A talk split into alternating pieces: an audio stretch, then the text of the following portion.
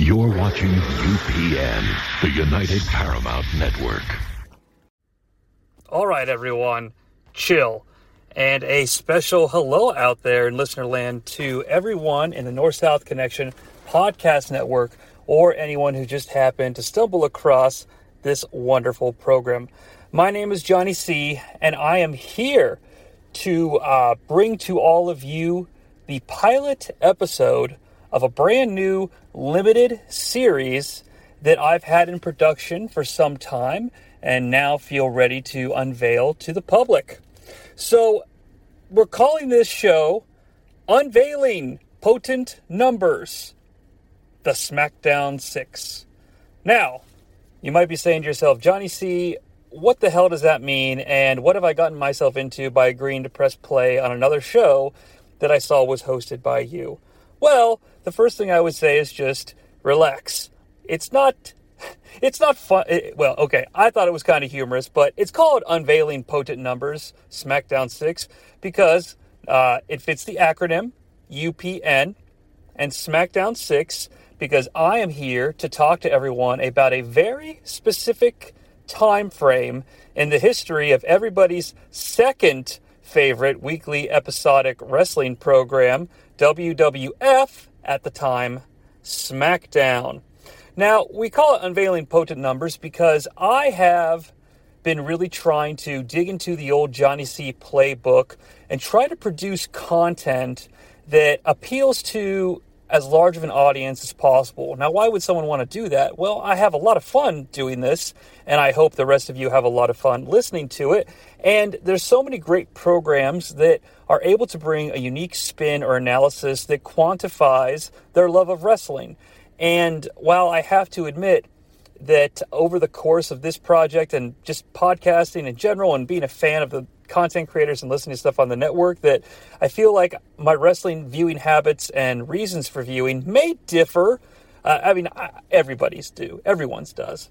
Um, but at the same time, I, I, definitely notice that there are certain aspects of the art form, if you will, that uh, I enjoy that not everyone does or that maybe stand out to me more and what have you. And I wanted to see, I wanted to really test myself to quantify that, to provide listeners with a way to experience things the way that I do. To, to a certain extent, of course. I mean, is that really possible? Well, no.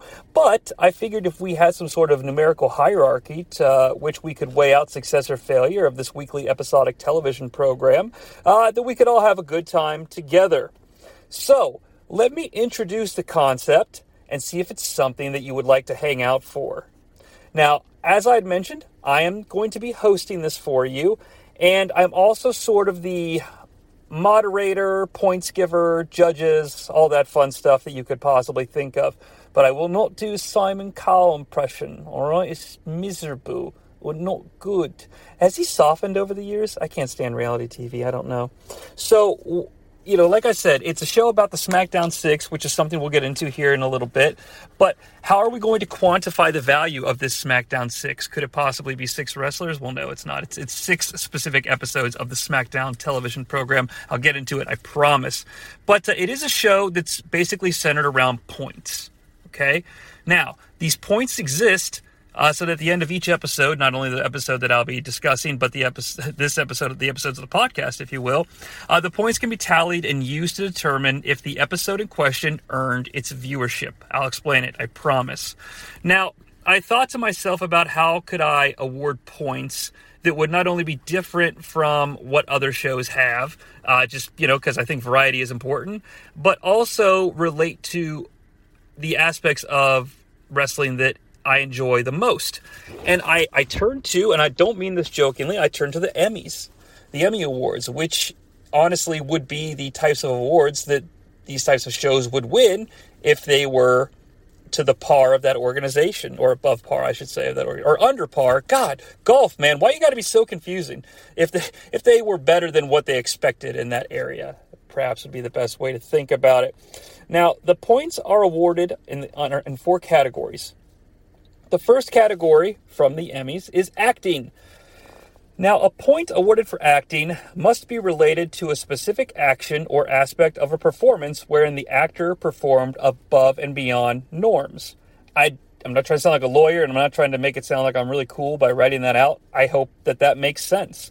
It's all a little subjective, but uh, at least I can't just arbitrarily award points for no reason. I can't be like, oh, there was a sign in this, there's a sign in the audience that said tits, and it was funny, so I gave it a point. Which I'd be happy to do an episode like that sometime, but this is a very special limited series that will follow these rules. If you like it, we can always expand or maybe do another limited series that follows specific series of shows. I don't know. I'm open to anything. Clearly, I love the sound of my own voice. Directing must be related to an action or aspect of production that contributed to the greater overall experience.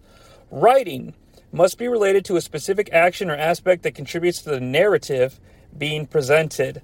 Now, the fourth category along the the, the, the you know, I guess the guidelines that I mentioned earlier about the funny side, I use funny in quotation marks. I know that, you know, that joke's not funny to everybody. Um, these are called intangibles.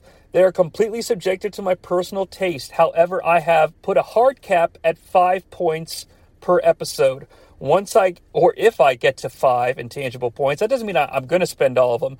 But if there's something that really stands out to my overall enjoyment that does not fit into the categories, I can give it five. But since I want to keep it, you know, I want to I want to standardize it. I'm only I'm capping it out of five. I think that's a reasonable number to count for the subjective individual tastes that don't relate to those categories. Um, the total score that is net, you know, I mean, because obviously, what are these points for? You know, at the end of the episode, after I award all the points, um, there's, you know, if, if, it equals 69 or uh, 88, you know, does that really matter? What does that mean? Well, I'll tell you what the points are, you know, we're trying to gain. The total score necessary to claim victory is determined by the overall television viewership ratings of the episode in question. The correlation to that being that a point being awarded in the specific categories that I laid out should relatively be equal to an instance of a viewer not turning the channel. So, to keep it simple, a point being awarded for one of these four categories is basically like, oh, I think I'm not going to change the channel. I like what I just saw. I don't know why I did that voice. Why do I? That's part. Of, I'm part of the problem, folks. I did like a Larry the Cable Guy voice to describe a wrestling fan. I'm sorry well, kind of.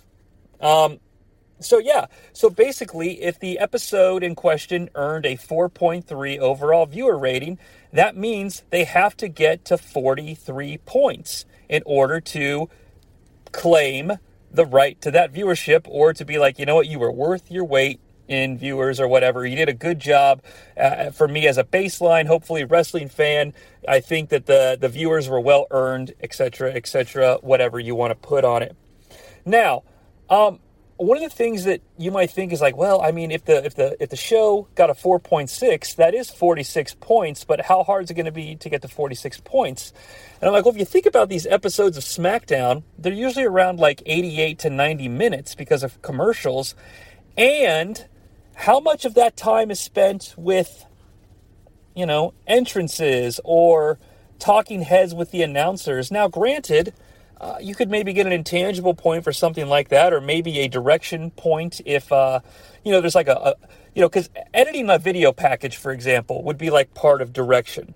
Uh, you know, let's say you, you you you do a good visual cue with like music or a sound effect and the visual a story that's being presented. I mean, that's what directing is. You know, it might be funny that uh, if you watch that cocky Royal Rumble music video, they, they add all those like silly sound effects to cover up the cursing. And I would say, oh, that's like a hilarious and something goofy like that might be worth like an intangible point. But if it's something done that has merit um, and falls in these categories, I mean, that's, an, that's a way to get a point. So you can certainly earn points even though there aren't matches being wrestled. I mean, I would say that's probably where, especially in 99, uh, which is what we're doing, a large majority of points are going to be earned, but you never know. Um, so it's possible you might go minutes at a time without any points. What if you get like Chaz versus D'Lo Brown? I mean, I don't know. I don't know. I nothing. I'm not throwing shade at those guys. Former tag team champions, maybe Lo Down. I don't know if they ever won the belts, but uh, that's irrelevant. So, um, you might be asking yourself, why do this? Okay, and to give you the big picture of why I would be interested in this, I really think we're dealing with truly unique television programs. So, what I'm going to be doing, and one episode per episode, with this being the pilot, we will cover the pilot episode of SmackDown from the end of April 1999. The next five episodes will cover one at a piece the first five episodes of SmackDown ever.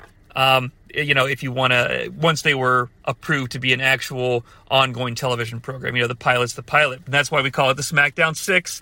Plus, it has fun synergy with those six wrestlers from uh, 02 uh, that you could hear all about on the Ruthlessly Aggressive podcast. The SmackDown 6 era is primarily in the archives at this point in terms of when they were tag teams, but, you know, that era never really ends if those folks are there. So check it out every other Tuesday or in the back catalog archives. The host is a really nice guy, and their guests are always humorous.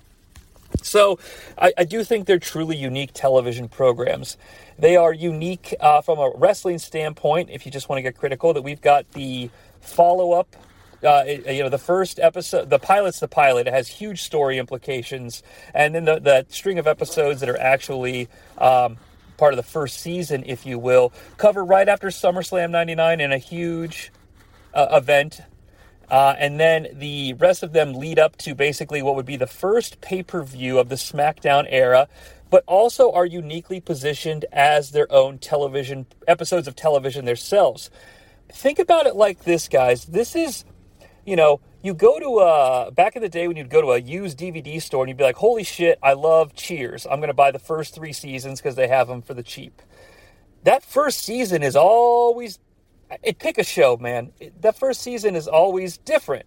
Hell, some what is it? Seinfeld doesn't get good till season three, they say, or at least doesn't find its groove or its comfort level of this is the type of, of episodic television we're producing. Okay, wrestling is a little bit different. They know how to produce episodic television, but let's not kid ourselves. They're not here to produce uh, captive. I mean, they are, but from uh, these guys only know how to put on wrestling shows, though. So, what does that equate to when it comes to wrestling?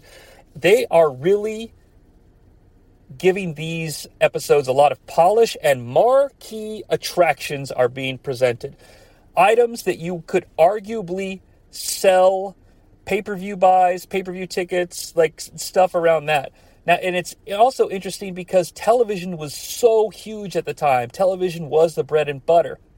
So it's such a unique time period and series of episodes because they're trying to establish themselves as something someone would want to watch on network television um, week to week. But also, how do you sell it to actual existing wrestling fans? How do you make it must see?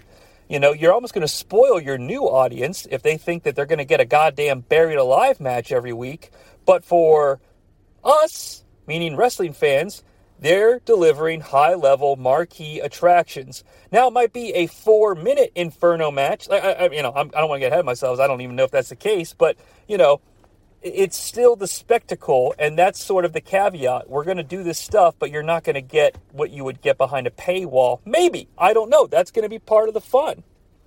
Um, so that's the big picture of why I do a project centered around these six episodes. I've always been fascinated with it for very personal reasons that I'll get into here, uh, you know, for now.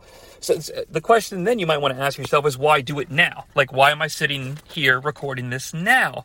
The Wrestling Above Replacement program, cheap plug for them, but hey, they deserve it. Uh, rotating Fridays with uh, JT and Marcus. They've been doing the 1999 2000 season, which really has been delivering scores above and beyond what I think you would assume they would. Now, why would you assume something in a positive or negative way about the scores they would get on the you know 99 2000 pay-per-views would get on that show?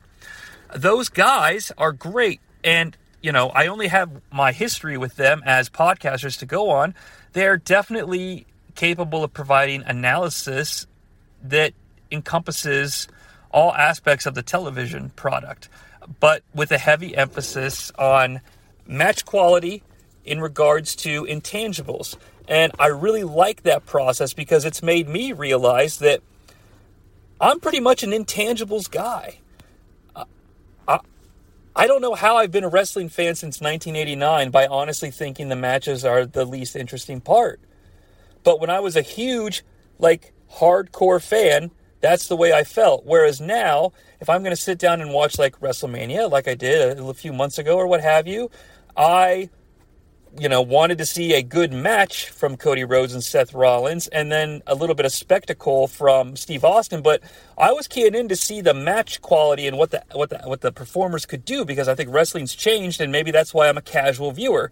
Because the items that are going to entertain you the most nowadays are the in ring, which has always been my least. I don't want to say favorite, but the, you know, I, I'm not saying oh, I'm not saying it's like a oh woe is me. Like I struggled as a kid with ADD, not knowing that I was. Um, I'm fine. Everything is totally cool. This isn't a, the world's smallest violin playing for me. Uh, you know, medication's awesome. But my point is, is that um, you know, mentally I'm a little bit different now, and I can focus a bit more. Uh, so I think it's it's an interesting time to challenge myself when it comes to matches. But at the same time, I, I really want to harken back to this era to see if the taste is still there. Um, you know, when I grasped onto those intangibles, a lot of it was, you know, was it teenage like slapstick type stuff? I don't know. I can't recall. You know, is it going to be entertaining to me to, to I don't know.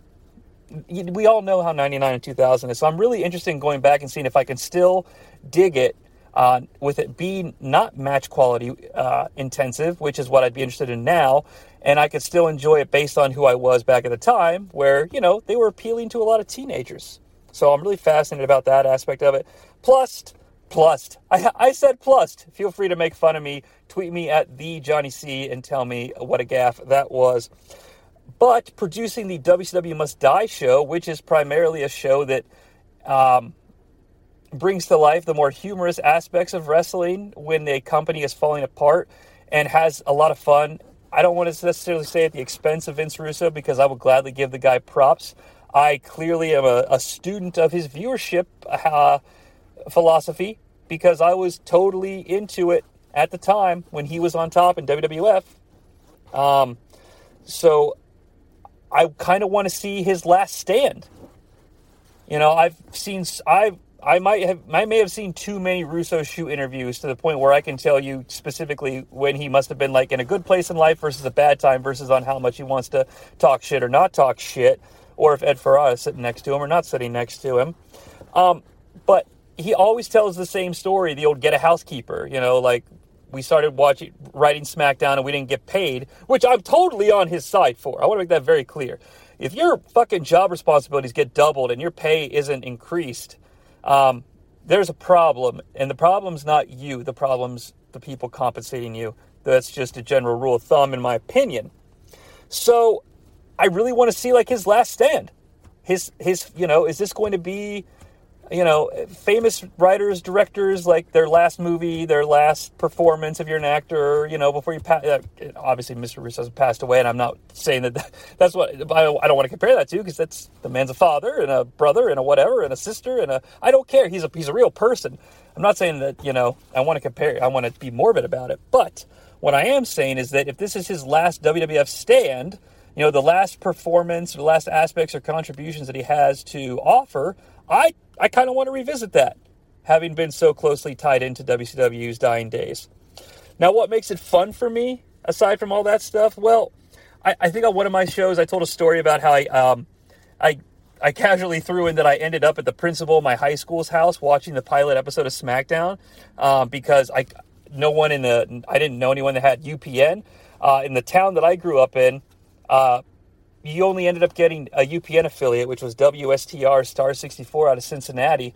My hometown was like an hour away from Cincinnati, and you only really picked up that network, which was a UPN, if you had like rabbit ears. And by the time it was, not a lot of people had rabbit ears unless they did by necessity, i.e., they lived outside of the main part of town and just had, you know, satellite or rabbit ears.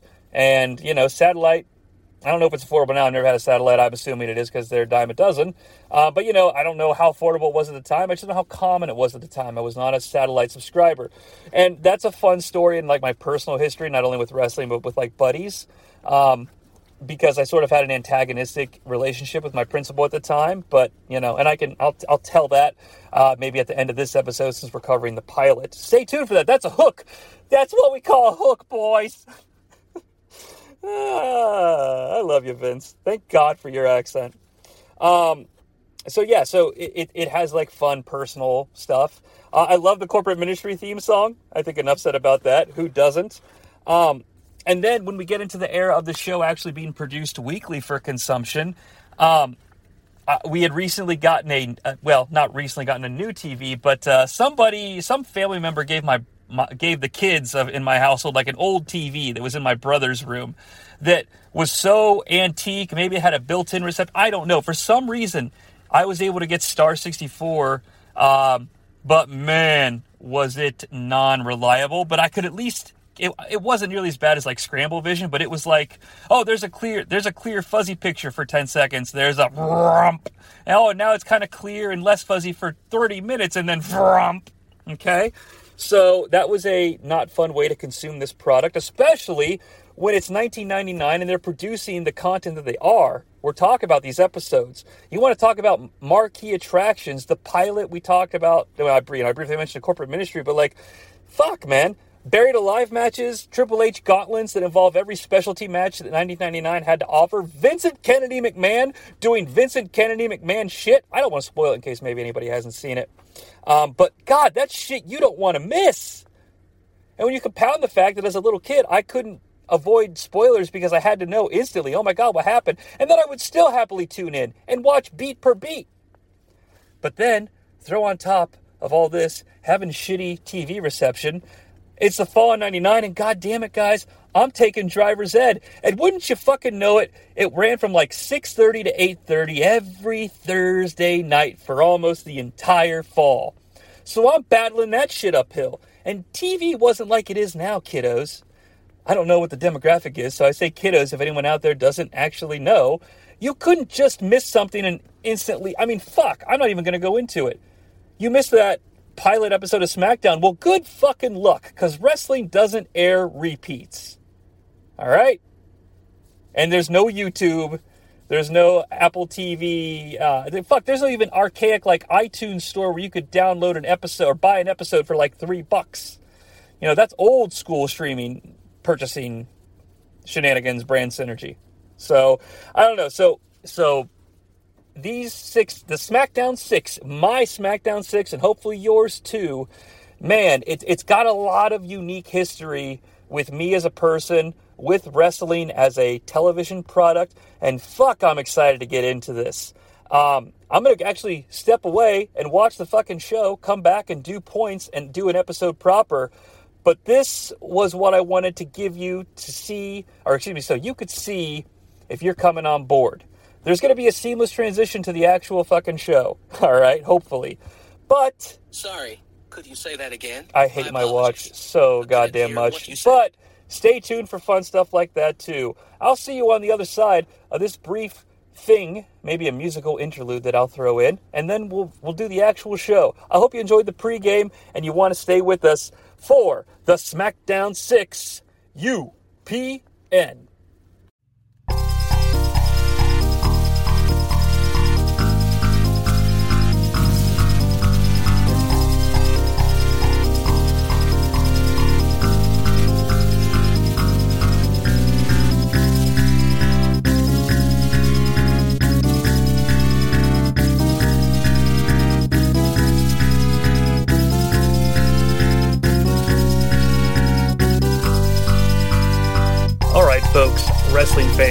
Wrestling fans, welcome back to UPN. Gary Michael Cappetta.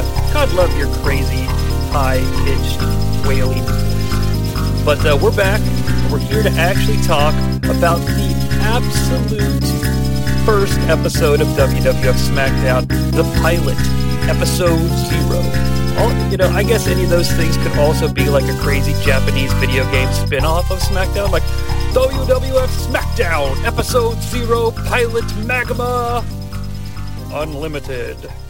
Because video games love adjectives. They really, really look at the adjective, adjective, if you will. So, we're going to talk about the very first episode of SmackDown that ever aired, and it was on the brand new United Paramounts Network, or UPN. UPN was an interesting little experiment. It came around at the exact same time of the WB, which was Warner Brothers' foray into syndicated television primetime programming, uh, whereas UPN was Paramount's. It's kind of funny. Uh, if they'd stuck with the trajectories that they have today, so they're still in Paramount, of course, is a Viacom company, and they're still in bed with Viacom today because no, they're not in bed with Viacom anymore because Viacom owned TNN. NBC Universal, excuse me, Universal owns NBC now, which of course owns Peacock, which is where they're at, and then of course Fox.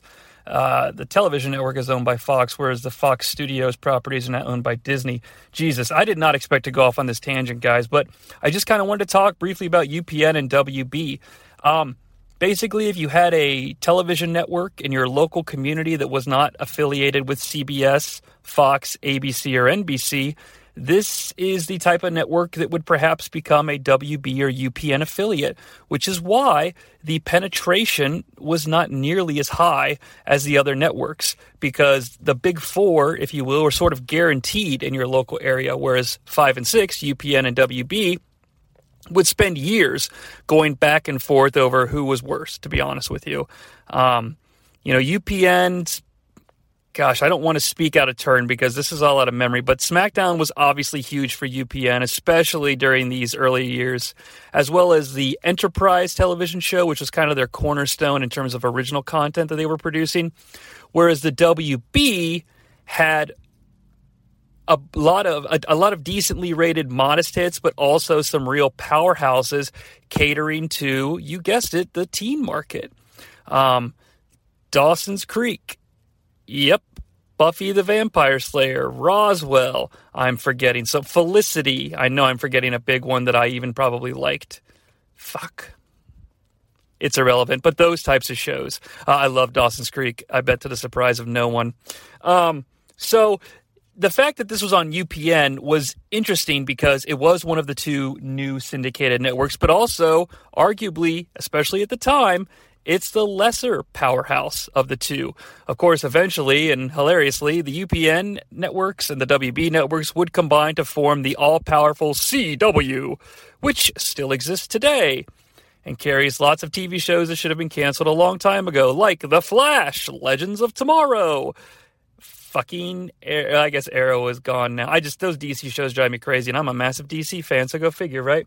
So it was taped on April 27th, 1999, as a pilot episode. Uh, if you don't know what a pilot is, it's a basically a, a, a first episode.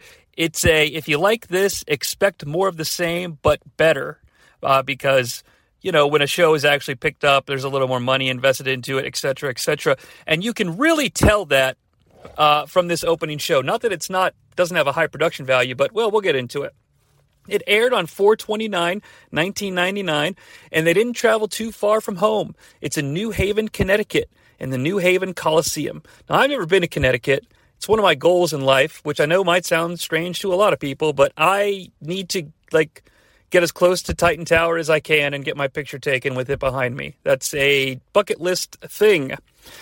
Um, so, how are we going to handle this? You know, we talked about the points in the pregame. I scoured the internet. I went to a lot of different sources, to be honest with you. And I should probably pull up the name of the source that I'm going to be citing. So, um, I used WrestlingData.com to determine what the television rankings were. The reason I did that specifically is because um, I saw a lot of back and forth with this pilot episode. There seemed to be a little bit of I don't want to say confusion, but I, I saw different numbers. Um, and this particular site that I used matched the number that I saw predominantly when it comes to the pilot episode, but its numbers also matched the numbers of the other five episodes. So it seems like the pilot might be called into question in terms of the rating. That being said, I'm going to go by memory and assume that the higher number is correct because, I mean, obviously the show got picked up, but at the same time, I remember it being a big deal, and I think the spoilers getting out there helped that because we've got some big plot development. So, the official rating for this episode of UPN, the SmackDown pilot, is a 5.8 share, which translates to 58 points for our scenario or game or whatever you want to call it.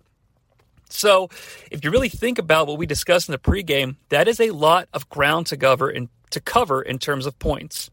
And if you want to talk about ground to cover, to cover, I just I just learned uh, how to speak English yesterday, guys.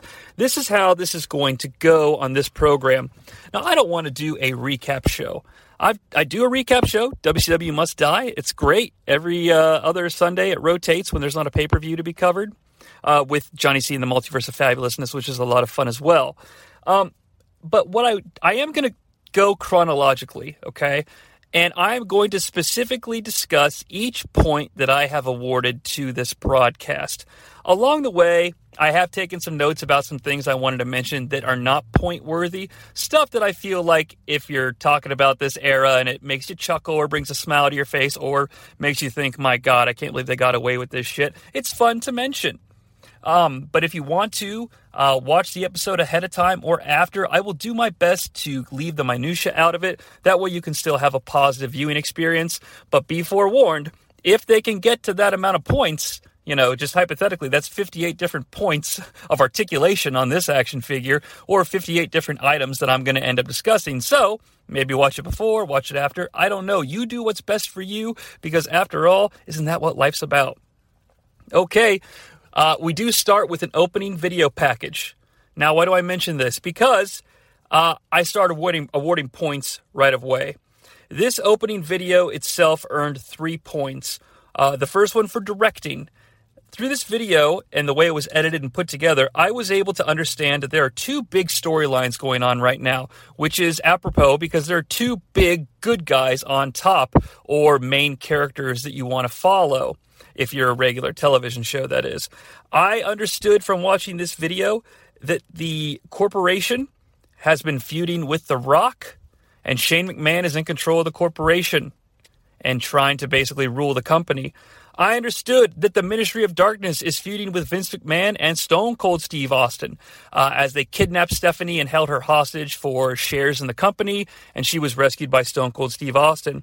It gets a point for writing because the heroes are defined, that being Stone Cold Steve Austin and The Rock, and we understand the last major movements in their story. Uh, the final point from the opening video along, uh, excuse me, alone is a directing point. Um, for a fantastic editing job. Uh, these WWF videos are always fantastic. The music is on point. The music swells. It's that ba ba ba ba ba ba ba ba ba. Um, it swells right on a slow motion shot of Vince looking at Stone Cold Steve Austin mouthing the words "Thank you" for rescuing Stephanie from the black wedding, not the red wedding. This is the original colored wedding. It's the black wedding. Um, and God, it, it's just it's perfectly done, and, and it gave me feels, which is the fuck. I'm not turning the channel, so good on that. What I wanted to talk about uh, just a few moments ago that came to my attention about budgets being increased once you're picked up as a show is that this is just filmed using the raw set. And interestingly enough, all the banners and apron banners just have the WWF scratch logo. Nothing wrong with that at all. Not worth points, just fun to mention because we know what SmackDown will look like eventually. And this is a pilot. And hey, it I, actually, I give them a lot of credit because that makes them more like a regular TV show. So good on you guys.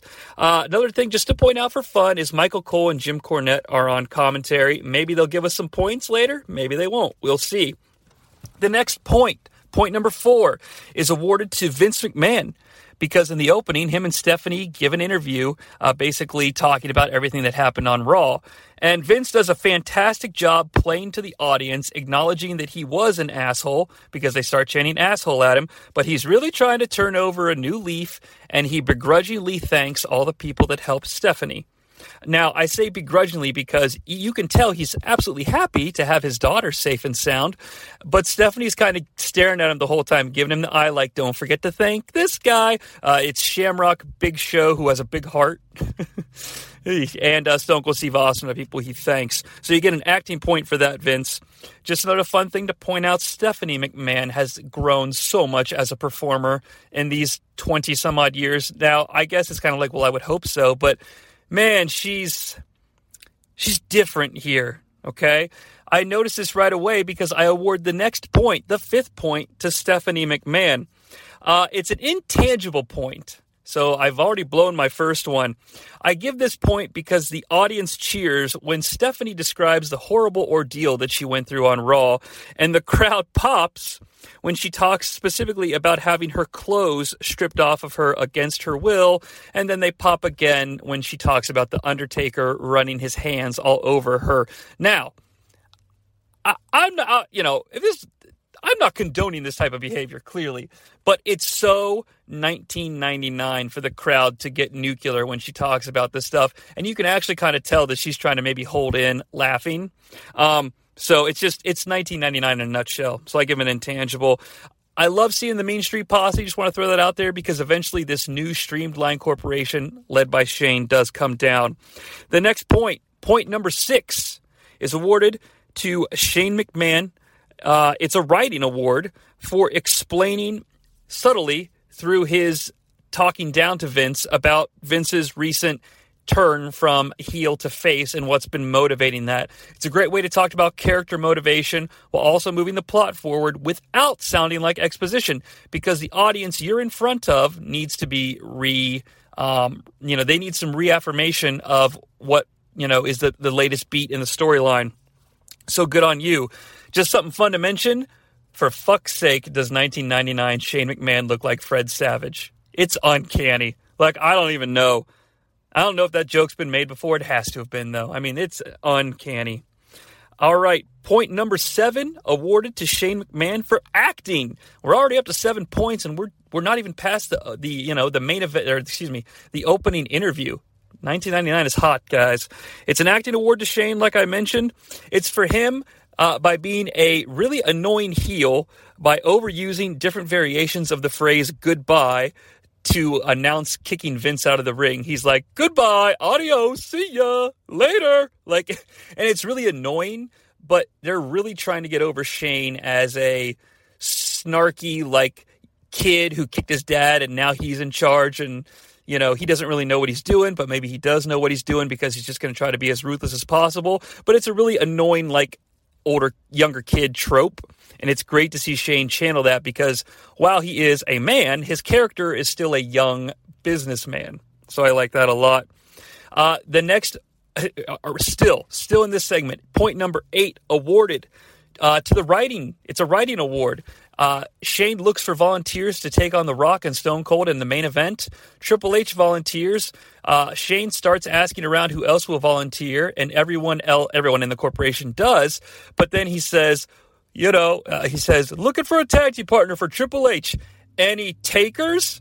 But he, he doesn't really overemphasize it like I did. And the lights go out, and we cut to a pre recorded video from The Undertaker. It was cheesy, but it worked. It worked, especially with where they're going later. Uh, the pre-recorded video, just out of note, of the Undertaker's promo does not work for me, and it actually kind of made me laugh because it came across as kind of shitty. Uh, the next point, point number nine, awarded. It's a, a writing award. It's for Michael Cole and Jim Cornette running down the entire, uh, to the best of my knowledge at this point, uh, when they were awarded the point, match card for this evening's events. Now, why is that important? Well, for God's sakes, you want to tell your audience why to not change the channel, right? If this was like a, a big episode of like a teen drama, you know, maybe the episode starts with Pacey kissing Joey, and the whole episode revolves around will Dawson know that uh, Pacey kissed Joey at the beginning of the episode? Well, you got to stay to the end to probably find out. So they're telling us what we can expect along the way, and whether or not you agree that the matches are positive or negative, you have to agree that this is a positing step for maintaining and growing viewers. So they get a point for it.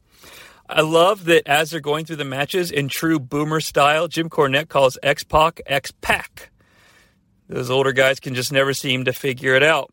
And if anyone is interested in the advertised card, it's Triple H and The Undertaker versus Austin and Rock in the main.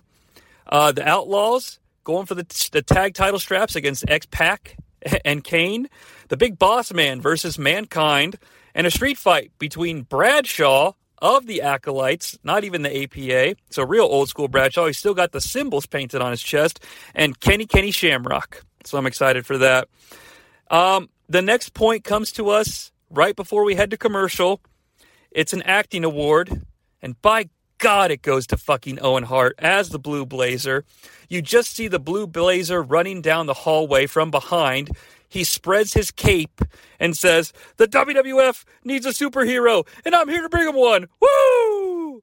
And then it cuts to commercial. Oh, man, it's so fucking awesome. The next uh, segment involves Val Venis coming to the ring. They call him alleged adult film star. Um, and I'm wondering if this is like a UPN specific thing that they threw out there because I don't, I, I, I, didn't, I don't know that it was alleged.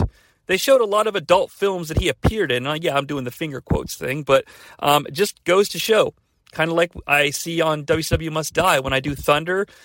A lot more profanity is bleeped out. Uh, even even little ones like ass, you're getting beeped on Thunder. So tape show, different network, yada yada yada.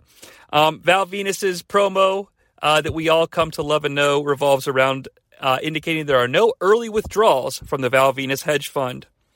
So Jeff Jarrett comes down the ring, and I pause it, and we are literally exactly 20 minutes in. And I thought that might be a an interesting moment to recap where we're at with points. Of course, we all know the goal is 58. At this moment, we're at 10. And, you know, 20 minutes have elapsed. And I felt like I was maybe being a little too generous in the opening segment. You know, this is, after all, my first time awarding these arbitrary points that I try to rationalize. Um, but then some, you know, you just will. I'll do another recap here in a moment, but I wanted to set that scene because I think it's really interesting. The next point is a directing point, and it's awarded to uh, the Blue Blazer. Uh, well, kind of the Blue Blazer, not so much him himself, but uh, Jarrett teases that he's going to fight Val because the Blazer is nowhere to be found, and they keep the Blue Blazer out of frame as he runs down the aisle to attack Val, attack Val before the match starts. So I thought that was a good directing choice. Um, I, you know, it's simple but effective. Obviously, keep the surprise until the last moment. It's kind of interesting that you can hear Jim Ross's voice coming out of Michael Cole's mouth in a sense that you know he's in his ear because um, the way he phrases some things, it's just, well, that's JR. JR told him to say that, told him to say that. Uh, if you're interested in who wins the match, it's the Blue Blazer when Jeff Jarrett kicks Val in the dick and the Blazer just covers him. The next point, point number 12, is awarded to the Blue Blazers theme music because holy fuck, I love it. And it's an intangible point, and I'm already two down when it comes to that. The Godfather then comes out to collect Debra. Apparently, Jeff Jarrett lost Debra to the Godfather on Raw, and now she has to be a ho, their words, not mine. And and that's what leads to the next point. It's point number 13 and it's a writing point and it's for interlinking multiple mid-card stories in one segment because we had some shenanigans with Val and Nicole Bass. Obviously, the Blazer and Jarrett are a story. Debra and Godfather are a story by extension with Jarrett, and it's a it feels very Russo in a sense that you get a lot happening in what was a two minute match and a couple of extra minutes of shenanigans around it. But guys, gals, folks out there in the world, I can tell you as a person who lives in WCW 2000 weekly television that's written by Vince Russo, this is a different type of presentation. I can't quite put my finger on it at this moment, but it feels different and it is different and it's just it makes more sense. I didn't feel lost at all like I do sometimes on Nitro or Thunder. So, you know, there, there's going to be something to this. All right. The next point is awarded to The Rock for walking around his. Lo- it's an acting award. Walking around his locker room, monologuing to himself about teaming with the rattlesnake, Stone Cold Steve Austin.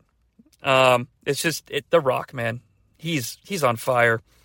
So now that that segment's over, let's reset. We're 26 minutes and 30 seconds into this thing.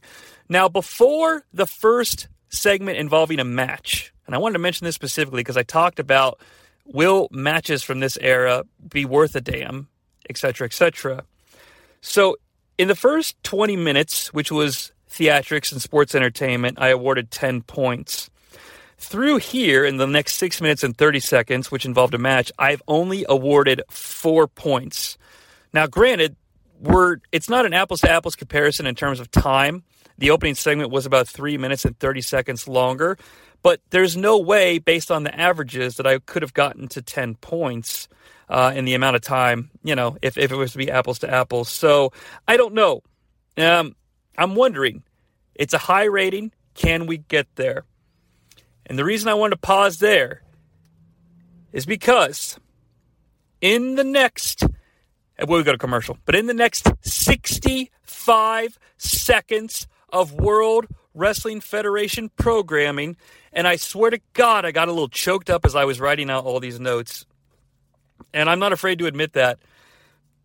God, Owen Hart earns this pilot episode of SmackDown four goddamn points in 65 seconds. Kevin Kelly is in the back with the Blue Blazer, and he's got his full regalia on. He got his cape back, which he wrestled most of the match of in his cape. Uh, it came off towards the end. If it would have stayed on, he was going to get a point for that, um, just because it's what happened. It's great character stuff. Kevin Kelly's interviewing interviewing the Blue Blazer. And uh, about 10 seconds into it, he calls him Owen. And the Blazer's like, Oh, I'm not Owen. You know, I've been looking for Owen. Where is he? I haven't seen him in days. so he gets an acting point for that. Um, he then wants to make the point that the WWF is an evil, dirty place, and he wants to defend us from that. But the character Blue Blazer doesn't he struggles and hesitates saying the word cleavage because he feels that it's evil and dirty. And he actually struggles and ultimately refuses to say the word Venis when talking about Val because we all know what it sounds like. It's an acting point for that. Um, he also gets another acting point because he uses the word deplorable as an adjective to describe a lot of things in the WWF. And I don't know if it's just like his word of the day or if he couldn't think of anything like kick your leg right out of your leg, but he kept saying it. And it's such a fun word to use and it has all sorts of modern connotation to it. So, um, I don't know. It just, it really, it really was great character stuff. Okay. And then if I, I can only, I give him one final acting point for his sign off.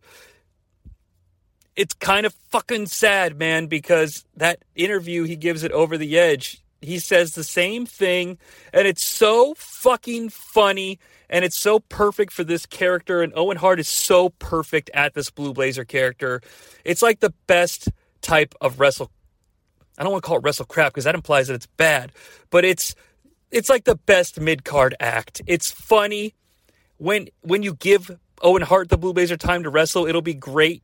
And there's just so much you can get out of it, for Christ's sakes. He tells all the kids at home to take your vitamins, say your prayers, and drink your milk. Woo! I can see him. He did. I wondered in my mind because when he says drink your milk, he doesn't do like a motion with his hand, like taking a swig, a big big drink of milk. I'm pretty sure he does that at Over the Edge in the backstage promo that they're airing. Thank God, um, because you know, I had Over the Edge on tape uh, off of the live pay per view feed, and I watched it. And I mean, I didn't watch it for, you know, I don't know. I've seen it a bunch. And drink your milk. I can hear it in my head. Hey, yay, yay. But goddamn, Owen Hart, you're fucking awesome. You. It's just, I'm, I'm going to stop. I'm going to want to ramble about it. I think that uh, everyone gets the point Four points in 65 seconds. Man, good for you, Owen. You fucking deserve it.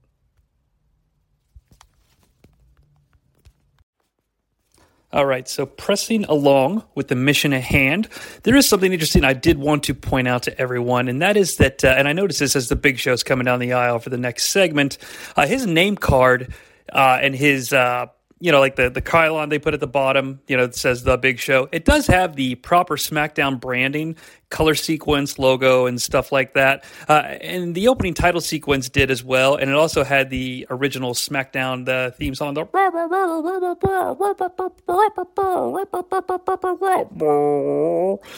I'm not going to do anymore. Uh, so they definitely knew where they were going to go if they got picked up.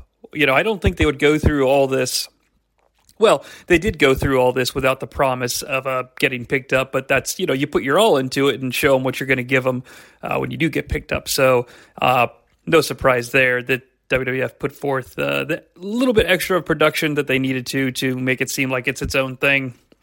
Uh, point 19 is awarded. It's a writing award for Michael Cole because as the Big Show's coming down the aisle, he calls him the most coveted free agent in the history of sports entertainment, and he's only 27. And I was like, there you go. Now I know who that character is. The Big Show is coming off of that uh, boiler room brawl with Mankind from Backlash. And I don't, I don't want to turn this thing into one gag after the other, but I would be remiss because when am I ever going to talk about that match? That when Mankind wins that match, when he gets out of that boiler room, WWF official Teddy Long is in the hallway waiting to declare the winner, as a referee does in a boiler room brawl, because the first person to escape the boiler room in this particular match is the winner. I when mankind pops out of that that boiler room, Teddy Long's just standing there. It's almost like he's just waking up, almost like he was asleep. You know, and like his alarm clock goes off, and it just so happens that his alarm clock is a competitor exiting the boiler room in a violent fashion because you know it's a violent match. And he just grabs Foley's hand, lifts it, and looks and like spikes the camera, and he goes, "The winner is Mankind." And then I think someone runs in from off camera and punches Foley or something. But like, saying the winner is Mankind became a part of the lexicon of my friend group in high school for some reason like if my buddy was struggling to open his locker or something, and then maybe he punches it and it, and it finally gets open, I just run over to him and point and be like, "The winner is mankind," you know, and then leave. I don't know. Test still has a slow, creepy music where it's like, "This is a test. This, this is a test," and it's very creepy. Point twenty awarded to Michael Cole again for writing. Uh, test a victim of Shane McMahon's corporate takeover. Uh, it's just it, now I know what the character's beat is, and uh, honestly, the little rhetoric that he uses to describe what happened to Test works really well, given the stable's called the corporation. It's it's just efficiency, man. But they do they do talk about how Test was like uh, treated horribly by the corporation and then you know he finally snapped and and you know stopped taking their licks or what have you. And i was like jesus is test like the virgil? Like is that because i didn't remember that part of the test character. So i don't know. He has a, a quick blazing run towards the top of the mid card and then fizzles out and never really reaches it again. And i don't know. Virgil? I don't know um, who? What does this fucking say in my note? Oh, the big boss man comes down during this match, um, right as it starts. And speaking of right as it starts, point number twenty-one. Writing development to Michael Cole, real quick. He says Vince and Stephanie have indeed left the arena in disgust. It's quick, and they don't really spend a lot of time on it to take away from, from what's going on. As soon as Cole stops delivering that messaging, though, we are, we go right into point 22 and it's an acting point because the big show hits a really cool drop kick on test and yes it is acting because when they're in the ring that's how they win their awards and their points. Uh, if anyone's interested the big show wins in like a minute and then uh, i mean yeah it was interesting. And then the boss man tries to beat up test again and the big show defends him. I do find it super interesting as a little tidbit of information that as this pilot is happening, Test is beginning a grievance with Shane McMahon, and we all know that it does lead to a pretty decent payoff. And at the end of this year, the Big Boss Man and the Big Show will indeed be feuding against one another. I don't know. It's kind of fun to point out that all this does lead to something. I don't know. Interesting. Point 23 original is initially awarded as or god that doesn't make any sense let's try that again point 23 comes at you next because you take two uh, they say just like Stone Cold Steve Austin helped Vince McMahon, he didn't do it because he loves the man, but he sure does hate the corporation. It's a writing award or writing point. And it goes to Jim Cornette for pointing out for pointing out and helping get over the overall themes of allies in this uh, entertainment league. Uh, you know, they are usually allies because of common enemies. And I think it's just a nice little in universe world building. Get the scorecard ready, folks, because here comes The Rock. All right, point 24 immediately awarded to Michael Cole for writing, for getting The Rock's story over quickly and concisely to the viewing audience. He's The Rock. He's 26, already a three time champ, and he's the future of sports entertainment.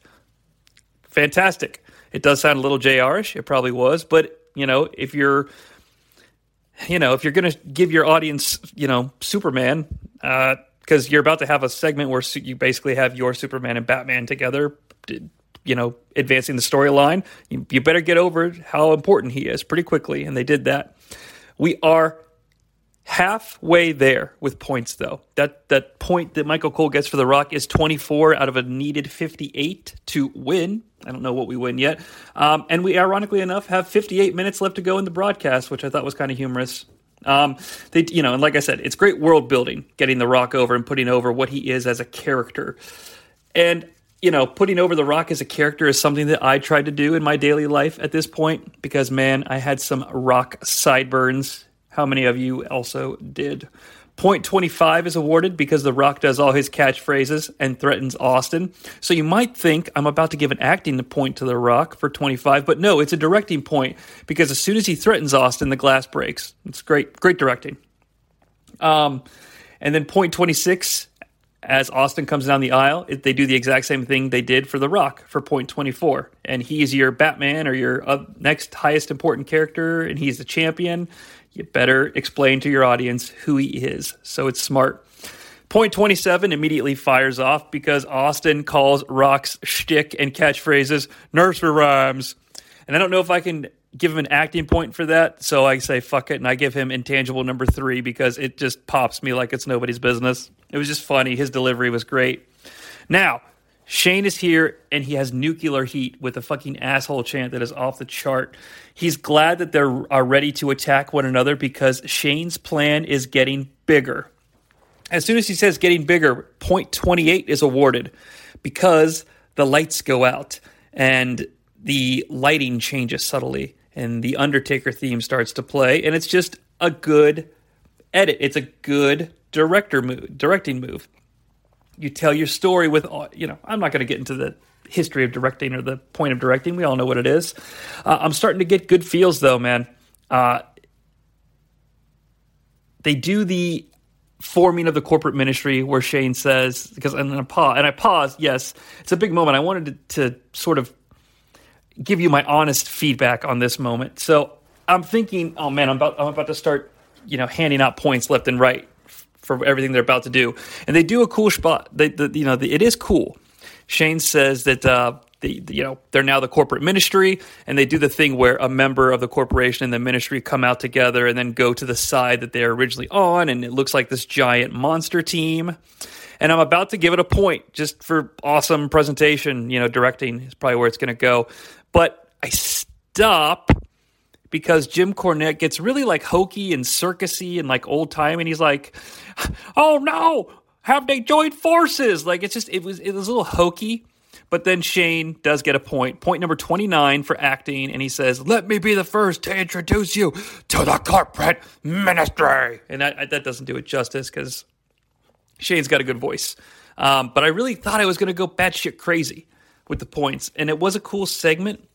Um, but yeah, now the corporate ministry is formed, and it's kind of it's strange. There's a little bit of a disconnect, I think, because it's a taped show. Because as they come back, they go to a commercial right away, and they come back, and it's just an interview with X Pac and Kane.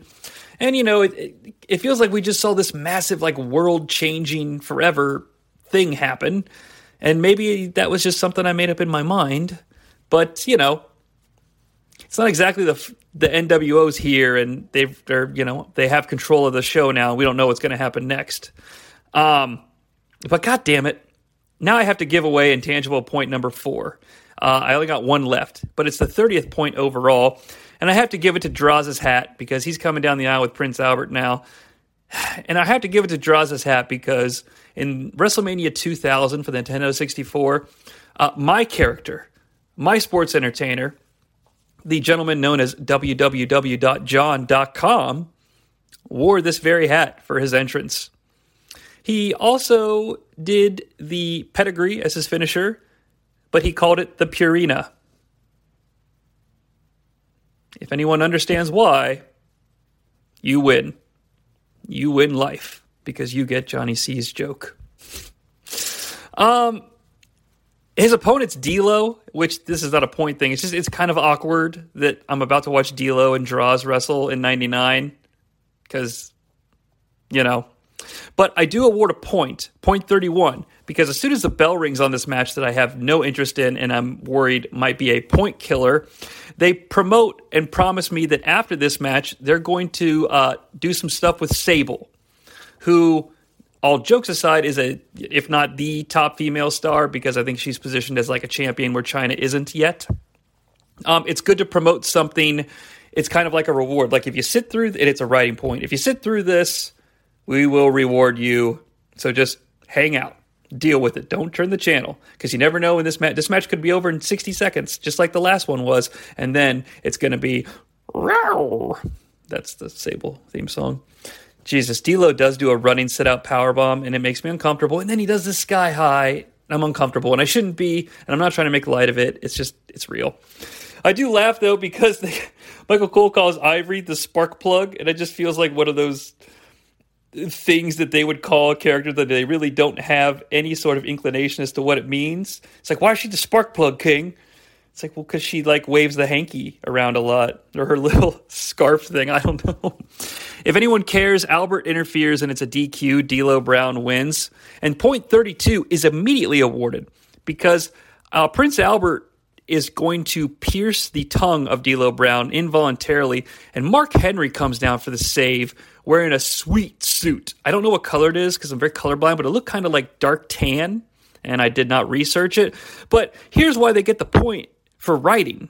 Okay, because this is a writing point during that match that I wasn't really paying attention. I mean, I was paying attention, but it, it ended up meaning nothing. I think it's the first like time the two performers in a segment didn't earn any points, but Cornette casually mentions, and I do mean casually, it didn't stand out like a sore thumb at all that um, D'Lo Brown is looking to target some singles championships because his tag team partner has, you know, recently gone out on the shelf to have double knee surgery, Mark Henry. And I, in the back of my head, I'm just thinking, oh, this just, you know, one of the many times that Mark, and when you're in the business that long, you get hurt. I'm not critiquing. It's just, oh, so Henry's hurt at this point. So when he did come down for the save, I was like, damn, they subverted my expectations, but they did it in a casual way. Um, I didn't have expectations, but I certainly didn't expect to see Mark Henry. So good for them. They get a point.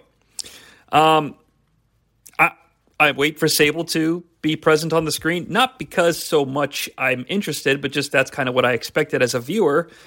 And we get uh, Kane and X Pac defending the tag titles against the New Age Outlaws, and I feel like I should take a point, but I didn't establish rules for taking points, so I'm not going to.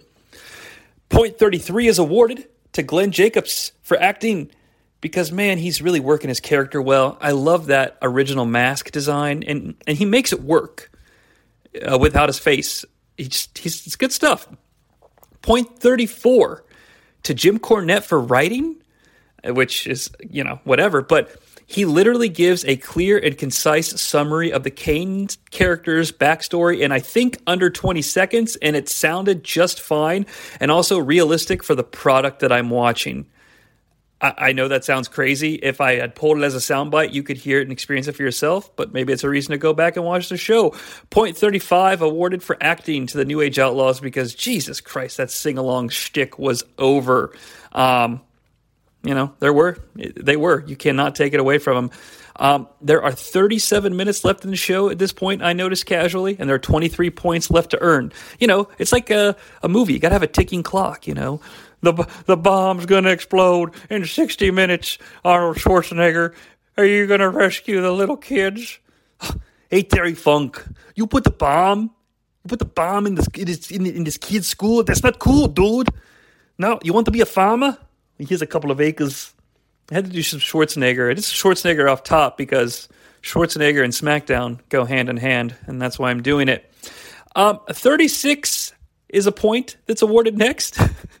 Sorry, I'm trying not to laugh at my patheticness. Um, because Road Dogg and X Pac are wrestling to a stalemate and they don't like do the reach out handshake to one another or the smack hands. They just crotch chop one another. And I was like, that really works for those characters. So it's an acting point for them. Michael Cole, ca- Michael Cole, Michael Cole casually calls Billy Gunn the best pure athlete in the WWF. And I'm just like, good Lord, Jim, just come on out and do the commentary. Like, you're already doing it. Like, just come on out so we can all see you, hear the nice southern docile tones. It's just he's feeding him and feeding him, and it just sounds unnatural. But I digress. Now, if you would have told me uh, when I started this episode that I was going to give a point to a drop kick, I would have told you no. I, am probably not going to do that, guys. Uh, but I did. And if you would have told me that I would have awarded a second point to a drop kick, I would have said, well, how the hell could I award a second point when I haven't awarded the first point yet? Because I'm not going to award a point for a drop kick. Well, Jonnie Sea from the past, buddy, you are wrong. Because point number 37 is an acting point, and it's earned by Billy Gunn because he hits a drop kick, but it's like a shining wizard drop kick because it's a drop kick with one foot, but it's not accidental. It's kind of like pre planned and thought out. I don't know. I-, I, thought it was cool. It was nice to see that athleticism. It made him look interesting. And that's, you know, we all know Mr. Ass, that's hard to do. It's hard to look for him to look interesting. So he does, and he gets a point. He also earns another point later in the contest, he being Billy Gunn pronouns, pal. And it's an acting point, and it's point number 38 because he does the Flair flop after doing that stinger splash dive where he posts his own face. It's a, it's kind of obvious, but it, I don't know. I liked it. It entertained me. I don't know. What do you want? um, point number 39 is a subtle point, but it's definitely earned because Michael Cole wonders during commentary if Shane McMahon was involved in the Stephanie McMahon abduction that was planned by the Ministry of Darkness. Now, that's important because Shane earlier uh, used his motivation against Vince. Well, earlier when he was talking to Vince and talking down to him, he asked Vince why he didn't reach out to the new corporation for assistance when it came to rescuing Stephanie. So, is that a cunning ruse? Um, I don't know. It's just it's important because it makes it seem like these announcers are not just giving us what they've been told to say, but perhaps wondering aloud and trying to develop the storyline themselves. I know that in the grand scheme of things, it's kind of a throwaway, but I think it's important, especially when you're trying to get over to this audience, your big storyline. So I gave him a point for it, and that makes a point 39 if I didn't mention that already. If anyone is uh, following along for match results, you can write down that the New Age Outlaws lose because there's a miscommunication spot and it, and it leads to the finish. Now, Doc Hendrix appears in the ring and he introduces the brood. So, point number 40 comes as a directing point for the Brood's entrance. I think it explains itself. I love that thing. It's fantastic. I do note to myself because I, I, you know I paused the video to award the point in my notes that we've got exactly 30 minutes left as this Brood entrance is happening and we've got 40 points. So, the ticking clock continues. Boop, boop, boop. That's my best impression of the 24 clock sound. I didn't watch 24 which you know surprises me because a lot of people told me it's basically like Metal Gear Solid without the you know crazy walking tanks or psychic soldiers and things like that. So I don't know, just missed it, I guess. Point number 41 is awarded to Michael Cole, and it's a writing point because they summarize the story of the Brood uh, pretty concisely that they were aligned with the Ministry of Darkness and they're about to break their silence for leaving the Ministry of Darkness, and they never talk. And Jim Cornette adds that that makes this a big deal. So good. I, I now know who these characters are if I'm tuning in for the first time. And to tell you the truth, even though I'm a lifelong wrestling fan, I wasn't exactly keyed into where where they were in their story as they came down. So fuck, it even works for me. It might be the easiest point they've earned all night. Um, they do mention that the Brood likes to, you know, spit the red liquid, and I was like, "Whoa, dude, is this WCW?" Sometimes I get confused as to what show I'm on, so I don't know. Uh, it could be the Blood of the All Dead, though. That's a TNA Never Dies gag. Oh, we, oh, we, oh. What if the Brood teamed up with the Disciples of the New Church for a theme song remix? Bum, bum, bum, bum. Oh, we, oh, bum, bum, bum. Oh, we, oh, bum, bum, bum bum oh oh oh wee oh wee oh wee oh wee oh wee oh. Ba ba ba bum oh, wow. Oh my god i'm sorry. It just kind of caught on as i started doing it. I couldn't help myself. I also couldn't help myself but thinking that doc hendrix is wearing a woman's suit. And and there's nothing wrong with that because it's kind of like a onesie suit with a belt around the waist and i'm like yeah dude. I mean, that's a woman's suit. And there's nothing wrong with him wanting to wear that woman's suit. Okay, dude? I want to make that very clear. but that being said, I can't imagine that he wanted to. So this comes off as a Michael Scott scenario as opposed to a, a purposeful cross dressing. Um, if you'd like to know, because the Brood does talk, and if you want to know why I don't give them any points during this long segment where the Brood is talking, I feel like I should probably summarize it for you. And I kind of promised I wouldn't get into the weeds too much of what happens on screen. But I also feel like I hyped up the brood finally speaking and giving their motivation so much that I have to explain why they earned no points for said explanation. When they come to the ring, Doc says, We've all been waiting to hear you break your silence. The center stage is yours. And Gangrel has a microphone in front of his mouth and says, and I apologize, the brood initially has not spoken by our own choice and then later it was forbidden by the Undertaker. Well, when the Brood entered this world, we craved the guidance, the guiding light to show us the way. And that was the Undertaker. Well, unfortunately, the Undertaker's thoughts and feelings were not the same as ours. Where in the darkness we seek a much different light. We live our collective lifestyles for who we are and what we believe in. And this search of the mystery of life and the hereafter and the power is what we seek, and it's within all of us, and we'll just have to unleash it. oh my god, what is with these vampire characters, man? They just fucking suck.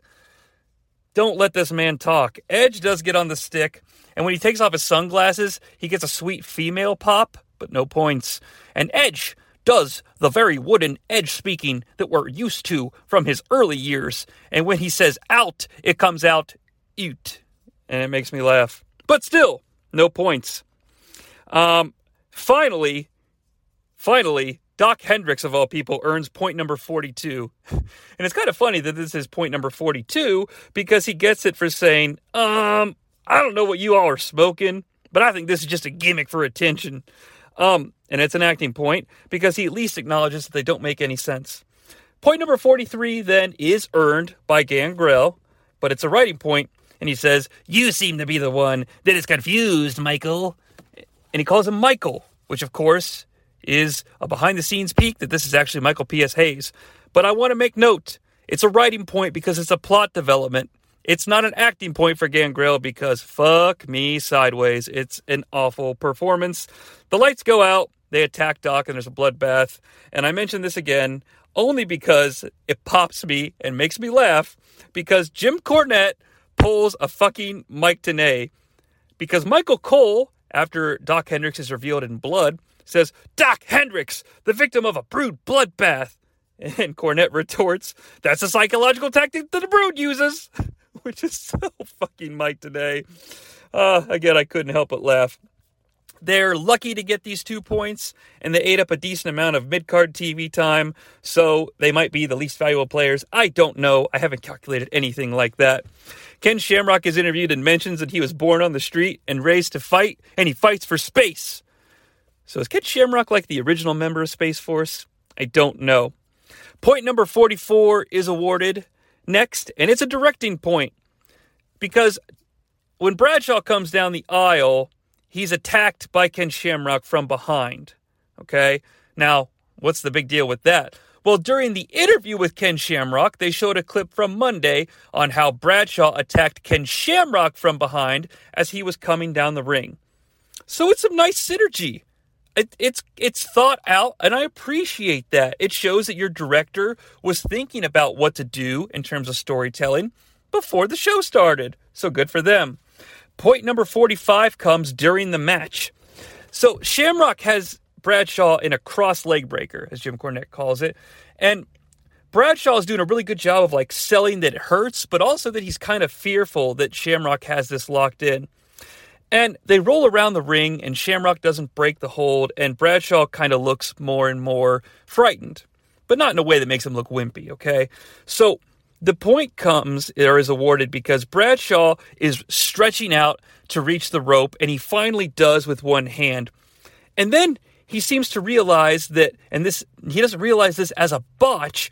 He realizes in character, holy fuck, this is a street fight. And even though I finally made it to the ropes, that's not going to do me a damn bit of good. So he stretches out and reaches with his other arm to grab the ropes and pull uses the ropes to pull himself away from Shamrock and gets the leverage to break the hold because he falls out of the ring and, and the hold is broken.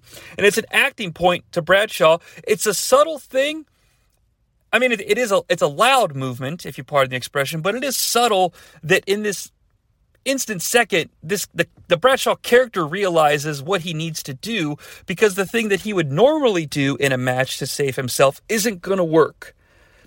I don't know. I really like that a lot.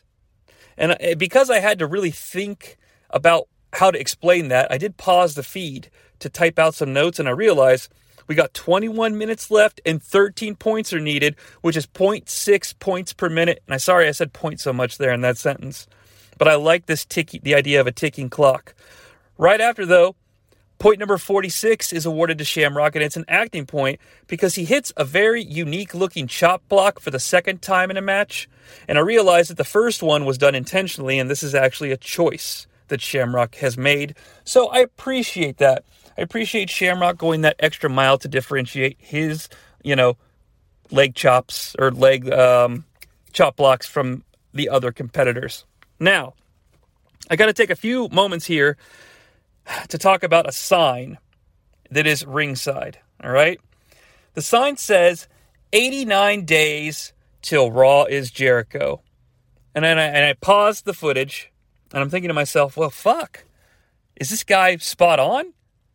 And I had to think, I'm like, okay, so, so, you know, Jericho's debut date, and I calculated this, and I was like, well, did the guy actually get the number of days right? And does, well, because this was taped on the 27th of April and the 29th is when it airs. And I, and I did all kinds of crazy math and I actually used a website just to summarize it all.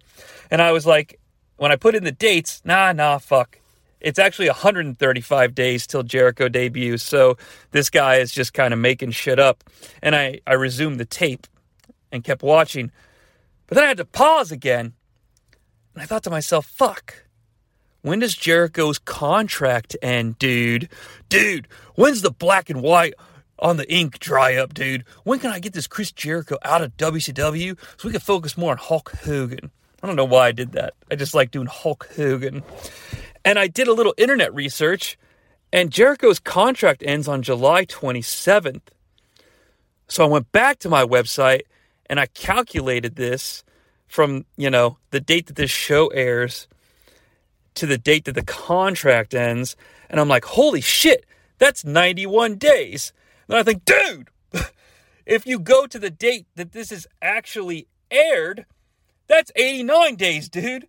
So the person that made the sign had the smarts, more so than me explaining it, because I already know that I fucked up explaining it. But basically, He's sitting here on April 27th saying it's 89 days, and that's the correct fucking date from the date that the show airs, which is April 29th. And I give this motherfucker point number 47, and it's my last intangible point because good on you, dude, internet smart wrestling fan. Plus, if you really want to look at it from a perspective of this is a big special airing as a one off on a network we're not usually on, you have got free promotion for a huge event in your future.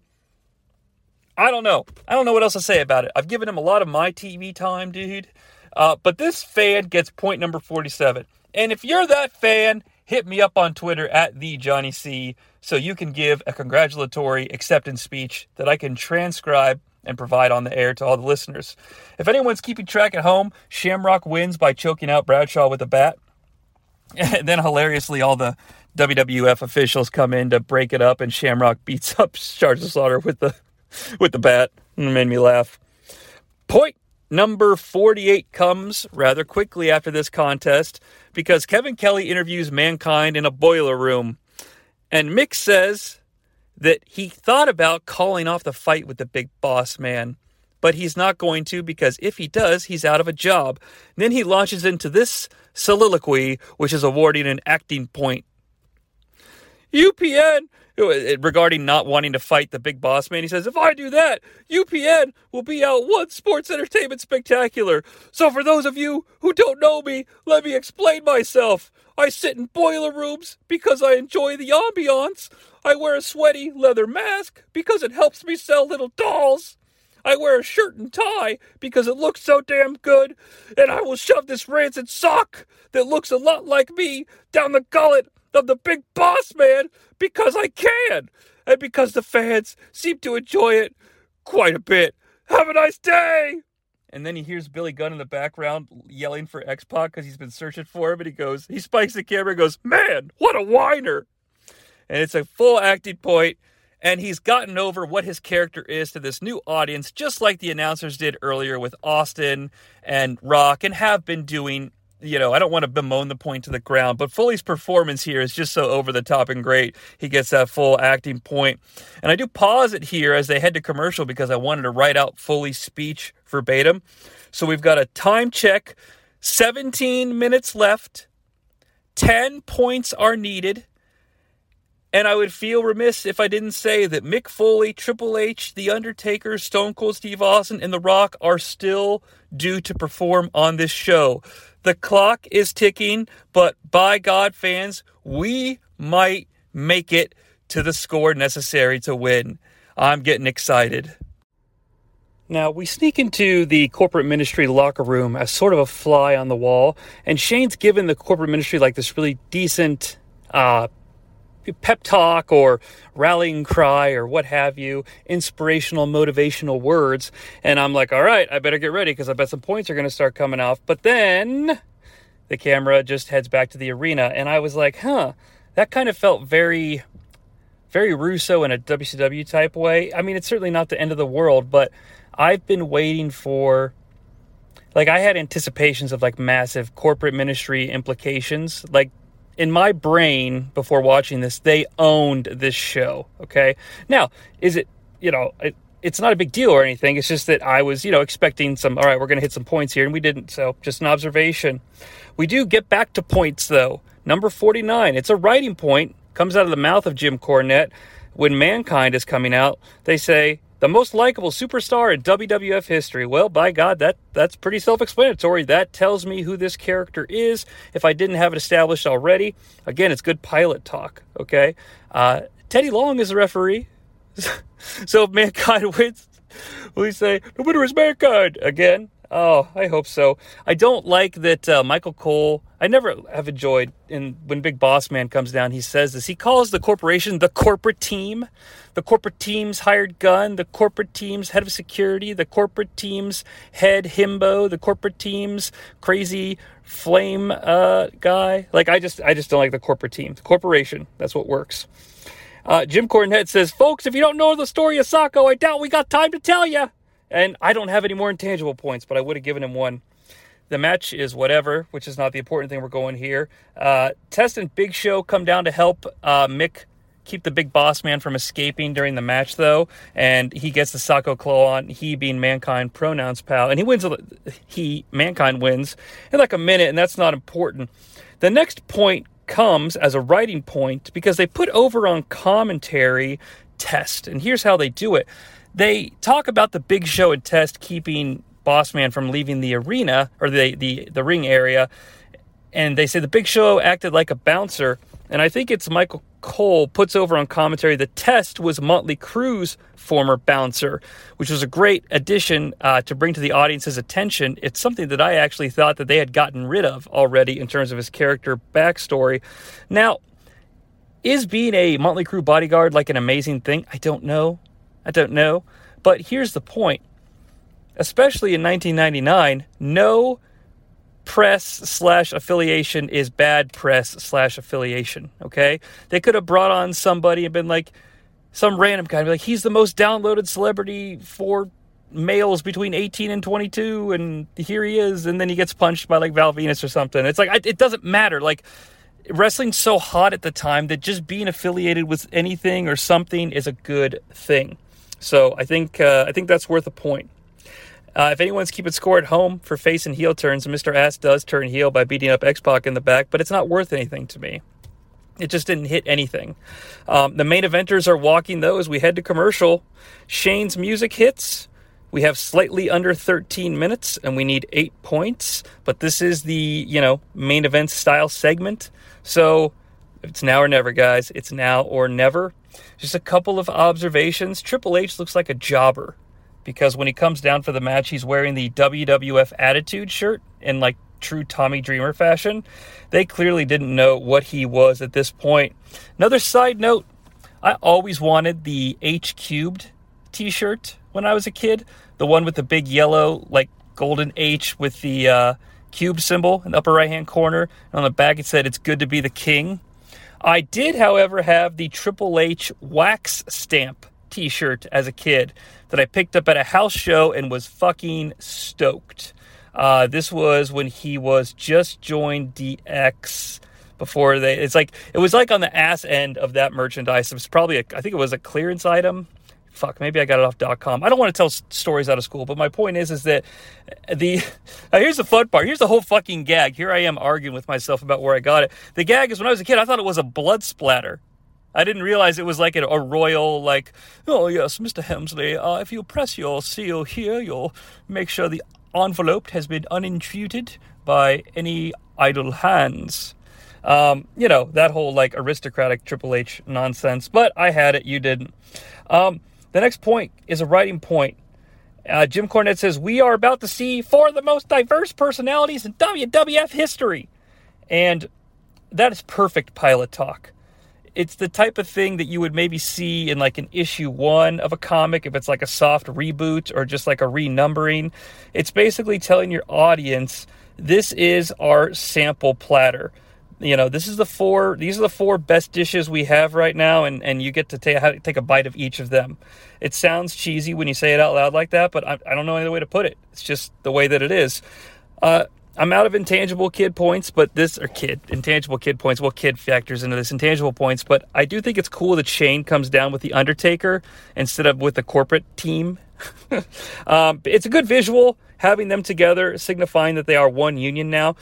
And I also like since Shane is feuding with The Rock and the corporations like turned against The Rock. I like the idea that Shane is basically the antithesis of Vince, in a sense that you know, Vince went out and got himself a corporate champ, a slick, well spoken, polished, like muscle guy who, you know, who photographs well. And Shane, like a 90s emo kid, goes all goth. Or if you don't want to be jokey or, you know, tongue in cheek about it, he gets a muscle bound bruiser type guy who is, you know, like all muscle punches and no talk. You know, it's it's not an absolute comparison, but it really did resonate with me, and I wanted to bring it to everyone's attention. The next point, though, is for directing, and it's 52, which is just a fun number because of its comic book connotation. Google it. Um, they let the corporate ministry get in some licks on the rock before the glass breaks, and then it does, and that's where you get the directing point. In the front row, the Chris Jericho sign guy that I gave a point to, for Christ's sakes, now has a sign that says, Land the SmackDown on UPN. And not only does it say that, guys, but the U and the P and the N have the shapes around them, like the circle, the triangle, and the square or whatever, like it's an official logo. And this this puts two theories into my brain. One, they took the Jericho sign and they handed him this one and said, deal with it. Or two, this guy was smart enough to bring a smart mark sign and then swap it out with like a super easy to get on camera cheesy sign uh, so he could absorb more screen time. Uh, either way, it doesn't matter. I'm out of intangible points. I can't award this man any further, but I don't know. That's typical Jonnie Sea observation. Point 53 though, and this brings it back to a serious, it's serious note, uh, which means you're probably going to make fun of me because I'm going to wax philosophical about the directing. But I really feel like I'm watching something special here. You know, it's like all the build up to this main event segment was like watching I don't know, like like Ant Man or something like that, or like uh, it, it, uh, Captain America, whatever. It doesn't matter. Uh, my point though is that now I feel like I've swapped out from that really fun to watch movie, and I'm on end, and I've got Endgame, and all the big guns are finally here. It's like Ant Man is still here, You know, like maybe Shane's Ant Man just to keep this comparison alive. But now all the other guys are here too, and it's like a culmination of a reward for sticking with every segment of the show, all the hype. Uh, I'm here. I'm at the end game. I'm at the end of phase one, whatever you want to call it. So, and I, I feel like that's a cohesive way that the show is put together, which you could argue is writing. But since they're not saying things like that, I'm getting it from the directing. The way that the shots, I, I'm transitioning between all the main characters. It's frantic. There's a kinetic pace. And to pivot into that, the next point is a writing point, and it's point 54. We're getting close, and it's along the same lines. Jim Cornette says if you look outside, we have a large enough cast of characters for a full on street riot. When you combine this with the special feeling I've already got, and the the the pace that they're you know performing this match in, and that the camera cuts are are going, and it's not the annoying camera cuts, it's good camera cuts. Plus, Shane McMahon, the character, is like pacing back and forth because he's like into the match. He's on pins and needles. Uh, the the guys in the ring are kind of rushing, but not in a bad way. It's in a kinetic way. Like I can't turn away. Like they've gotten me here with everything, and that little piece of writing makes me feel like I cannot turn away or turn the channel, if that makes sense. Although Triple H's knee based offense completely slows down the pace, I do note that in my head. The next point it's point 55, and we're super close, guys. The commentators are reiterating all of the story beats that we've gone through this evening, including some of the previous ones, and they're waxing philosophical on it like it's Shakespeare. But it's not in a, like a stupid way. It's in a way that's sort of like putting a bow on everything and uh, also not shying away from implications or in universe implications. And it's like you're watching a comic book movie, but it's a comic book movie that takes itself seriously. So when they talk about aliens or teleportation or blue energy fields, you know, that these characters aren't being tongue in cheek about it. It's like, yeah, this is an everyday thing around here, man. There's blue shit in the sky. There's there's blue energy in the sky like every 25 days, man. You just it's a part of it you got to figure out what it is and how to do something about it, not be blown away by the fact that there's blue energy or that there's a corporate ministry. It's a thing. Let's talk about it. Um, and I hope that makes sense. Uh, before I know it, though, the match is over. And I'm like, oh my God, we're points short. Uh, because the corp- the rest of the corporate ministry interferes, like the, the corporate guys that were at the back of the lower guys. And th- I want to note that there were no acting points given in this match, ironically enough, considering the performers. Okay the DQ bell rings, and I'm I, I do pause it because I want to take some notes. But whenever I've been pausing it during this thing, I've been looking at the clock. There's four minutes left, and we need three points to tie. Okay, for God's sakes. And this is not planned. You know, I wondered at first if I was being too liberal with the points, and then I was like, am I being too conservative? Because along the way, folks, there were a lot of things I wanted to give points to because I held it back because I was like, that's not big enough for a point. If I establish that that's worth a point, everything's worth a point. So, regardless of how this turns out, eh, you know, and this is a truthful interpretation at this point. Like, I'm glad that it's not like, oh, we're at 186 points already, or, well, we're at 10 points. Like, this seems to have worked so, you know, maybe both pilots are firing on all cylinders. I don't know. Point 56 the Union comes in with the save. And no, it's not the Union yet, but it is Foley, Big Show Test, and Shamrock. All the baby faces we've seen interwoven in the stories tonight. It's kind of like when the lesser Avengers of the time, like Falcon, and, and, and I like these characters, I'm not mocking. I'm not degrading, but like Falcon before he became Captain America, Scarlet Witch before WandaVision, like Moon Knight, like all it's like all the other guys are here now, the like B tier characters, but that's what we needed because now everything feels connected for God's sakes. Okay? Everyone scatters because of this brawl except our four principals that were in the match and Shane, which is fitting. Point number 57. Shane McMahon is trying to give The Undertaker a chair to, to you know, hit Austin and Vince McMahon, who's supposed to be gone, appears in the frame and, and punches Shane with a wild Vince punch. Um, but again, it was kept in suspense and out of my frame of view. Point 58. That's the one. We are tied, folks. We are tied. Oh, did I give the Union the 56 point? I feel like I might might not have, guys. I'm sorry. It's a writing point because everything matters. Fuck. Oh well. We don't do second takes around here. Point 58, Vince saves Austin by taking a vicious chair shot from The Undertaker. When I say vicious, it made a sound and everything. And this is an acting point because it's all about the performance between Vince and The Undertaker. If this chair shot isn't vicious enough, meaning Taker's got to perform, and then Vince has to perform by being willing to take it and then sell it, if this is not a vicious chair shot, it's not truly a sacrifice made to Austin for what Austin did by saving Stephanie. And that's the point they're, get across, they're trying to get across. And if you don't believe me, Jim Cornette screams, it's the ultimate sacrifice. Taker eats a stunner, 0.59. So we've crossed over into uh, we're winning by more than we're supposed to. You know, uh, Austin gets a writing credit, or excuse me, 4.59 is a writing credit. It's uh, Austin getting the last word on Shane by stunning him and stunning the Undertaker, as if to say the good guys have saved the day. Which is interesting because the corporate ministry was just established. And here they are, vanquished night one. I don't know if that gets brought up or, you know, what have you, but that's the first story beat. So, in a way, I'm looking at this as almost separate from the narrative, meaning that this will all matter.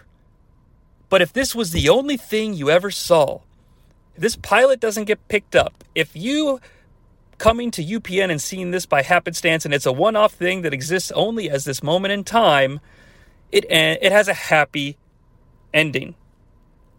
Cheesy? I don't care. That's the way I'm looking at it because if you look at it as a fucking piece of television, there are hooks to say I want to see more, but just in case, just in case we can't come back, it's a happy ending. It's like every fucking first movie now. Every movie has built-in sequel bait, but it still has a happy ending just in case the first one's not where the bad guys win. Anywho, Austin says, What the fuck? Let's get one more point. It's point number 60. It's the final point, and it's an acting point because as Austin pours a beer on Vince McMahon, who's knocked out just to kind of be a dick, Vince like springs to life, like, What is this? And uh, the copyright hits the screen, and that's an end to the pilot episode of SmackDown. So, we got there, guys. Let's wrap this up and put a bow on it, put some summaries here. Um, we did score 60 points out of a needed 58, so we cleared the spread or whatever we by two. I don't. I'm not a big gambler. Uh, it'd be bad for me. Acting makes up 21 points. I'm not surprised. It's the Attitude Era. Directing responsible for 10 points. Again, I'm not surprised there because I think that's the hardest thing to define. And when it comes to a wrestling program and directing, regardless of risks that you might take, I think those are few and far in between. Wrestling sort of has a standard presentation, but I am glad that they were able to get at least 10. I think that's a good start. Writing 24 points, bro.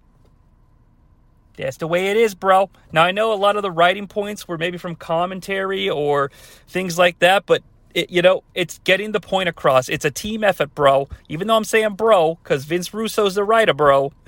I'll stop. Um, you know, it, it's no shock that that's the overwhelming winner. Well, not overwhelming. Acting was 21. It was close. But if you were going to put a gun to my head and hypothetically say which category is going to get the most, regardless of whether or not we win, I'm going to say, well, writing. And I used all five of my intangible points. And to be honest with you, I wished I'd had more. So, that's going to be the finale here of our pilot episode. I hope it was a great time. I hope you want to come back for the next. I really want to encourage you all to write, review, subscribe to the North South Connection Podcast Network. Uh, there are so many fantastic uh, evergreen programs out here that have a massive back catalog that will help you scratch the itch of your fandom. Pop culture stuff with the Jenny position. We've got almost every major era of wrestling the Wrestling War Zone, the end of the war, covers WCW with WCW Must Die. We've got the the third party of the war, the background of the war with uh, ECW Extreme Three Way Dance every other Thursday. We've got the post war era with a great back catalog of TNA Never Dies and the NWA TNA era. We've got the ruthlessly aggressive era. We've got uh, now entering the Rumble, where every Royal Rumble participant is ranked for God's sakes. The GWWE project is back and it's on fire. There's reevaluation going. Um, Cronoso Daily, for goodness sakes, every morning. A quick pod blast right into your ears like a goddamn breakfast bacon burrito or bacon breakfast burrito. Your choice, folks. So, the next time we're with you on UPN, it's going to be episode two of SmackDown 6 episode one of the actual SmackDown show, so no fancy video game names for this one. And it's going to be a time jump. We're going to head to the end of August 1999 for some new names on top, some recognizable names, some new feuds in place, and uh, some characters not where we found them here. I will see you the next time that you change the channel to UPN.